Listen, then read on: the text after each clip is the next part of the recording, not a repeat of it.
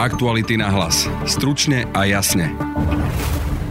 Predseda parlamentnej strany LSNS Marian Kotleba by mal ísť na 4 roky a 4 mesiace do väzenia. Tak znel rozsudok, voči ktorému sa Kotleba odvolá. Dnes sme ho zastihli v Národnej rade. Jasne, úplne jasne, nielen my, ale myslím, že všetci pri tom jasne videli zaujato súdu.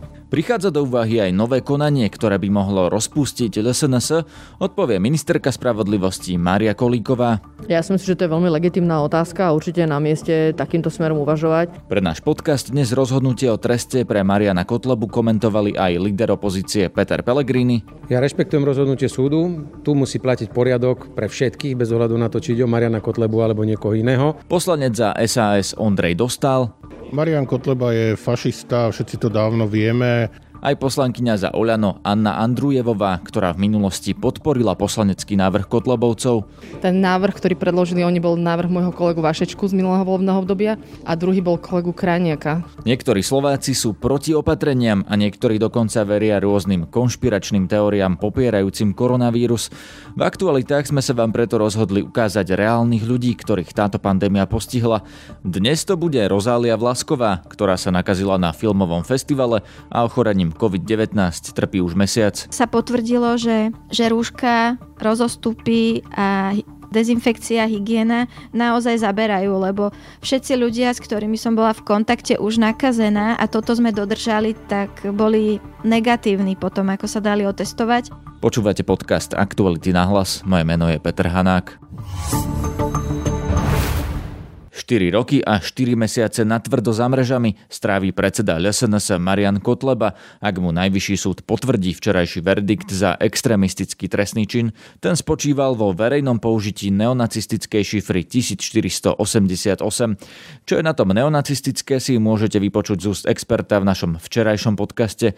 Dnes som v parlamente oslovil ešte stále poslanca Kotlebu, ktorý o mandát príde až keď rozsudok nadobudne právoplatnosť. Pán Kotleba, ja viem, že vy sa... Aktuality.sk. Vy sa odvoláte, to ste už avizovali. V ktorom bode sa odvoláte, alebo proti čomu konkrétne? Počkáme si na písomné odvodenie rozsudku a potom podáme kvalifikované odvolanie. Ale už včera sme pri ústnom odôvodnení jasne, úplne jasne, nielen my, ale myslím, že všetci pri tom jasne videli zaujato súdu. Ale v čom konkrétne? Akože vo výške trestu alebo v rozhodnutí o vidne? Aj vina, aj je samozrejme. Ja som sa rozprával s expertom na extrémizmus, ktorý povedal, že vy ste ten symbol 1488 nepoužili prvýkrát, že už aj v minulosti tam bol nejaký obchod s, s nejakými materiálmi, ktoré boli neskôr vyhodnotené ako extrémistické, kde boli zľavy v týchto výškach 1488 ako môžete tvrdiť, že je to náhoda, keď sa to vám to stáva častejšie? Tí vaši experti na extrémizmus pre aktuality SK, viete, to je taká kvalita ako tí znalci. Ďakujem pekne, máme rokovanie. Opačný názor má ministerka spravodlivosti Mária Kolíková zo strany za ľudí. Považujem určite za pozitívne, že máme takéto rozhodnutie súdu a to osobitne preto, že sa jedná odsúdenie výrokov, ktoré sú neznášanlivé voči rasám, národnostiam. A myslím si, že je dôležité, že takýto výrok tu máme. Vnímam samozrejme, že je to neprávoplatné rozhodnutie, ale napriek tomu je to veľmi dôležité pre spoločnosť. Prišlo to podľa vás včas? Myslím si, že by bolo dobre, keby sme takéto rozhodnutia už mali skôr. Myslím si, že tých výrokov, ktoré sú takéto povahy a sú naozaj nebezpečné, nebezpečné pre spoločnosť, ktorá je demokratická a ktorá si váži iných ľudí, ktorí sú uh, rozdielní. Uh, rovnako to sme tu sa snažili mať v nejakom období, v nejakom režime a myslím, že sme všetci porozumeli, že toto nie je naša cesta. Chceme ísť cestou demokracie, takže takéto rozhodnutie určite by som bola rada, keby sme mali skôr, pretože tých prejavov takýchto tu máme veľa ale som rada, že prišlo teraz. Otázka je, viete, preto sa pýtam, či je to včas, že Marian Kotleba si medzi tým jednu stranu zrušili, druhú si stihol vybudovať, už je druhé volebné obdobie v Národnej rade. Keby to rozhodnutie bolo prišlo niekedy v roku 2006, tak by sa to vôbec nemuselo stať? Ja e, e, rozumiem tejto úvahe, ale treba sa pozerať na to tak. Máme túto rozhodnutie dnes a dnes sa s ním vysporiadame. Zatiaľ nie je právoplatné, takže keď to bude právoplatné rozhodnutie, bude to mať samozrejme aj svoje veľmi vážne následky. A buďme radi, že ho máme teraz a že mu čelíme. Ako sa pozeráte na tú možnosť, že by mohla byť znovu posúdená tá otázka rozpustenia Kotlebovej strany? Pretože raz už to tu na stole bolo, najvyšší súd to vlastne ju nerozpustilo, pretože údajne návrh generálneho prokurátora bol slabý, alebo teda nepresvedčil súd. Myslíte si, že pod, e, teda vo svetle týchto nových okolností by to znovu prichádzalo do úvahy? Ja si myslím, že to je veľmi legitimná otázka a určite na mieste takýmto smerom uvažovať. Na druhej strane to, čo je dôležité, je, aby aj to rozhodnutie, aj vôbec akékoľvek konanie, ktoré s tým súvisí orgánom v trestnom konaní, bolo veľmi dobré a zrozumiteľné komunikované von, že tu nejedná sa o nejakú šikanu, o, o nejaké vytláčanie niekoho z priestoru, ktorý súvisí so slobodou prejavu, ale skutočne sa bavíme o prejavoch, ktoré sú nebezpečné pre spoločnosť, pretože už sme to mali naozaj veľmi veľa udalostí z minulosti, že najprv to boli prejavy a potom to boli veľmi vážne násilné prejavy, ktoré už neboli len o slovách, ale o skutkoch. Na reakciu som sa pýtal aj lídra opozície, aspoň podľa prieskumov Petra Pellegriniho. Ak chceme u občanov podporiť dôveru v súdny systém Slovenskej republiky, tak je dôležité, aby sme rešpektovali akékoľvek rozhodnutie súdu bez ohľadu na to, či je nejakým spôsobom v súlade s očakávaniami verejnosti, alebo častokrát je možno e, v rozpore s tým, čo žiadala alebo chcela spoločnosť. Na druhej strane ale musíme mať istotu, že súdy rozhodujú na základe dôkazov, faktov, v zmysle ústavy a zákonov a nie pod žiadnym tlakom. A preto z mojej pozície jediné, čo môžem povedať je, že je našou povinnosťou rešpektovať rozhodnutie súdu a obvinený alebo odsudený má samozrejme právo sa odvolať na vyššie inštancie, ktoré rozhodnú o tom, či súd bude alebo nebude právoplatný. Ale vy si čo o tom myslíte? Mal Marian Kotleba byť odsúdený e, za to, že používa neonacistickú symboliku, alebo mal byť odsúdený, odsúdený oveľa skôr, ako niektorí hovoria, že predsa on túto extrémistickú činnosť robí už 20 rokov, že to prišlo neskoro, ďalší sa zase stávajú na jeho stranu. Kde ste vy? Ja rešpektujem rozhodnutie súdu. Tu musí platiť poriadok pre všetkých, bez ohľadu na to, či ide o Mariana Kotlebu alebo niekoho iného. Ak by súd akomkoľvek prípade rozhodoval rovnako, tak samozrejme je správne, že rozhodol rovnako aj v prípade pána Mariana Kotlebu. Ale ja nemám právo komentovať ani tak, ani tak rozhodnutie súdu. Ja ho musím ako občan Slovenskej republiky rešpektovať. Ale určite som toho názoru, že akékoľvek prejavy nacizmu, fašizmu alebo iných takýchto škodlivých ideológií treba jasne a rázne vytesňovať zo slovenskej spoločnosti, pretože to je zhubná choroba, ktorá môže prerázať až do vážneho ochorenia, ak to poviem takto obrazne a preto si myslím, že možno je to aj správny signál pre ostatných, že toto nemá miesto v slovenskej spoločnosti.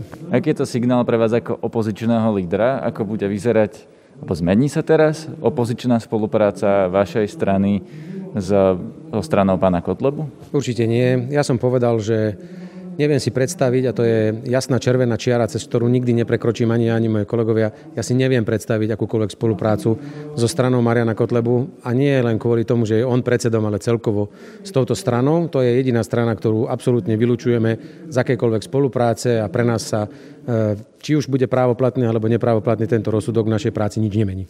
Jedným z najväčších oponentov LSNS v parlamente je dlhodobo poslanec SAS Ondrej Dostal. Marian Kotleba je fašista, všetci to dávno vieme. Strana Mariana Kotrebu Slovenská pospolitosť bola rozpustená súdmi. Marian Kotleba má v strane evidentných fašistov alebo neonacistov, čiže ja vítam rozhodnutie špecializovaného trestného súdu. Považujem ho za spravodlivé a primerané a beriem to aj ako taký signál, že orgány činné v trestnom konaní a súdy budú trestne stíhať a odsudzovať trestné činy extrémizmu. Hovoríte, že to už dávno vieme. Podľa vás ten rozsudok prišiel včas v roku 2020? Mohol prísť skôr, ale radšej neskoro ako nikdy. Teraz reagoval na konkrétny čin Mariana Kotlebu a správne ho vyhodnotil a odsudil ho za ne. Ako reagujete na to, keď včera to povedal Igor Matovič, dnes to tu zaznelo v pléne od pána Kolára, že porovnávajú Sasku s Kotlebovcami, že sa vaše názory v niečom zbližujú. Čo si to myslíte? Je to absolútne nemiestné a nevhodné. Naši poslanci nehlasovali za fašistické návrhy alebo fašistický návrh, ako to urobili niektorí iní koaliční poslanci, napríklad z klubu Olano. Poslanec Dostal mal na mysli hlasovanie časti klubu Oľano za návrh LSNS na zákaz interrupcií.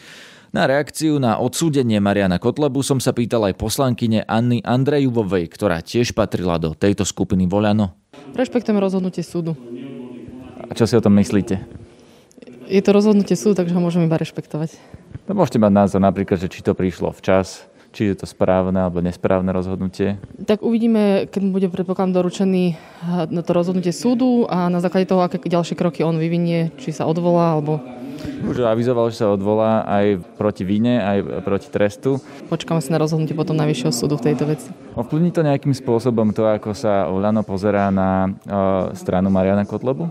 Tak uh, Olano má podľa mňa um, jasný pohľad na to, uh, čo presadzujú um, fašistické strany. Dokazujeme to aj napríklad v návrhu novely, ktorý predkladám. Je to o nemorálnosti a protiprávnosti komunistického systému. Všetky zločiny sú zlé sú odsudenia hodné a tie, ktoré porušujú ľudské práva a slobody, nemajú miesto našej spoločnosti.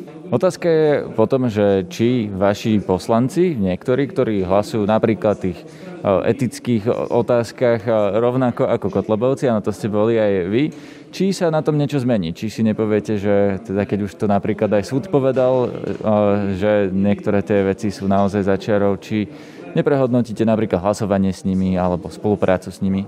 Hovorím o ochrane života a tá je niečo tak silné pre človeka, ktorý si váži život, že um, neviem si predstaviť v mojom svedomí hlasovať inak, aby som hlasovala proti životu ten návrh, ktorý predložili oni, bol návrh môjho kolegu Vašečku z minulého volebného obdobia a druhý bol kolegu Krajniaka. To znamená, že v zásade hlasovala som za návrhy, ktoré minulom volebnom období predložili ako keby jeden z nich náš poslanec. Ale tým, že ste hlasovali za ne v tom čase, keď ich predkladali Kotlebovci, tak teraz to nevnímate tak, že by ste mali prehodnotiť to svoje správanie a hlasovať za návrh, iba keď ho predkladá niekto iný ako odsúdení extrémisti. Keď bude odsudený extrémista, to rozhodne o tom súd. Ja budem pre, uh, hovoriť o návrhu zákona, ktorý má ochraňovať život nenarodeného dieťaťa a budem hlasovať za také návrhy, ktoré predpokladám, že vidú v budúcnosti, možno aj uh, podľa, pro, podľa koaličnej zmluvy, možno aj z vládnej koalície. A keď ich navrhnú Kotlobovci, budete naďalej hlasovať rovnako? Keď príde takáto situácia, potom sa vám určite rada vyjadrím. Aktuality na hlas. Stručne a jasne. V tejto chvíli mám na linke Rozáliu Vlaskovú, ktorá je pozitívna na COVID-19. My si budeme týkať, lebo sa poznáme, lebo sme bývali kolegovia z rozhlasu. Počujeme sa, Rozália? Počujeme sa, ahoj. Ako si sa nakazila? Kde si sa nakazila? Ako sa ti to stalo, že si pozitívna na COVID-19? Kde som sa nakazila? Vlastne neviem povedať na úplne 100% a ani potom nikto nepátral až tak detailne, ale domnievam sa, že na filmovom festivale, kde sme sa nakazili aj ďalší ďalší štyria ľudia okrem mňa, s ktorým som bola v jednej partii a plus ešte ďalší dvaja, o ktorých viem, ale neboli s nami v partii. No ako ste sa nakazili? Viete, že či to bol nejaký blízky kontakt, alebo či ste napríklad na tom filmovom festivale spolu sedeli v kine a Mali ste rúška pri komunikácii navzájom alebo nie? Áno, na tom festivale boli e, prísne hygienické pravidlá, ľudia v kine museli mať rúška. A pravda je, že ľudia, ktorí vedľa mňa sedeli v kine v rúškach, tak tí e, boli zdraví, negatívni. A my, ktorí sme spolu po večer po premietaniach zostali vonku počas teplých letných nocí, ešte takých septembrových, a sme spolu popíjali a počas hlasnej hudby sa rozprávali, čo znamená, že sme museli kričať a tým pádom viac kvapôčok vylúčovať, tak, tak my sme sa nakazili v takej ušej partii, ktorá spolu aj hýrila po večeroch, ale ľudia, ktorí iba sedeli v kíne, v pokoji, v rúšku, tak tí zostali OK. Aký priebeh malo tvoje ochorenie? Máš nejaké príznaky? Prejavy ochorenia sa začali 16. septembra horúčkou, ktorá sa vyšplhala na 39 stupňov a kašľom. Keď mi klesla horúčka po dvoch dňoch, tak potom sa mi objavila, respektíve stratil sa mi chuť a čuch. Keď sa po troch, štyroch dňoch chuť a čuch postupne vrátil, tak zase sa mi zhoršil kašel. Do toho som mala takú dýchavičnosť, bušenie srdca, extrémnu únavu. Keď hovorím extrémnu, myslím tým takú, že, že prejsť z izby do izby a zaliať si čaj, tak to, som, to bolo ako keby športový výkon, to som si potom sadla a e, fúčala som, ako keby som behala. A z tohto všetkého mi teraz po mesiaci zostal kašel a bušenie srdca. Takže ty máš vlastne koronavírus už mesiac a celý ten čas máš príznaky? Áno, tieto posledné dva týždne mám už len tieto posledné dva príznaky a kvôli tomu som aj nemohla ukončiť karanténu. V podstate, keby som sa nepriznala, a hovorím to preto, že takých ľudí sa určite nájde dosť. Keby som sa nepriznala, tak po desiatich dňoch by mi karanténa skončila a už by som behala medzi ľuďmi.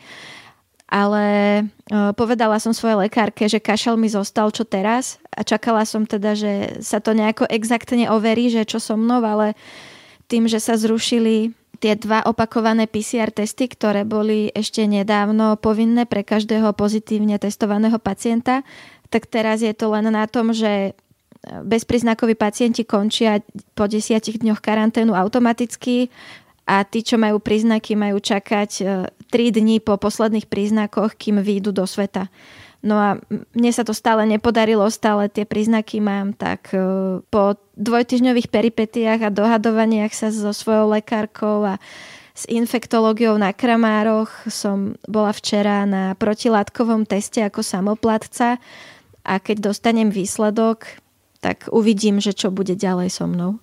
Takže ty vlastne si už mesiac v karanténe a napriek tomu, že nie si nejaká riziková skupina, nie si napríklad starší človek, tak napriek tomu celý mesiac vlastne trpíš tými príznakmi. Vieš povedať, čo ti konkrétne je, že či ako sa cítiš teraz napríklad? No, v tejto chvíli mám také, že čakám, kedy sa rozkašlem, už cítim také dráždenie. už to aj prišlo. A inak som v poriadku. No, ako vravím, zostalo mi to, že kašlem, tak v priebehu dňa niekoľkokrát niekedy len tak pokašľavam, niekedy je to taký záchvat menší a zároveň cítim, že, že sa mi často rozbuchá srdce bez príčiny, ako keby som mala nejakú aktivitu, ale nemám žiadnu. To je teraz. A čo bolo predtým, tak to boli tie ťažšie príznaky, keď to, to bola taká ako keby ťažšia chrípka s bolesťou svalov a únavou a horúčkou a tak ďalej. Všetko, čo som hovorila. Čo by si chcela odkázať ľuďom, ktorí o covide hovoria, že neexistuje, alebo že to tí ľudia hrajú, alebo že je to vymyslené, alebo že je to len obyčajná chrípka? No, je to ťažké, lebo tí ľudia tomu naozaj nechcú veriť a ľudí, ktorí o tom hovoria, považujú ich za platených hercov.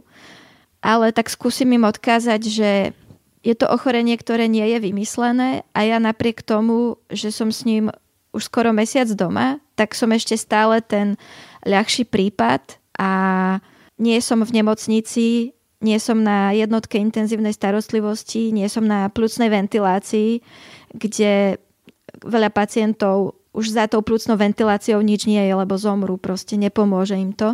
Som veľmi vďačná tomu, že sa to ochorenie prejavilo iba takto a keby som bola staršia, tak asi by to bolo fakt horšie.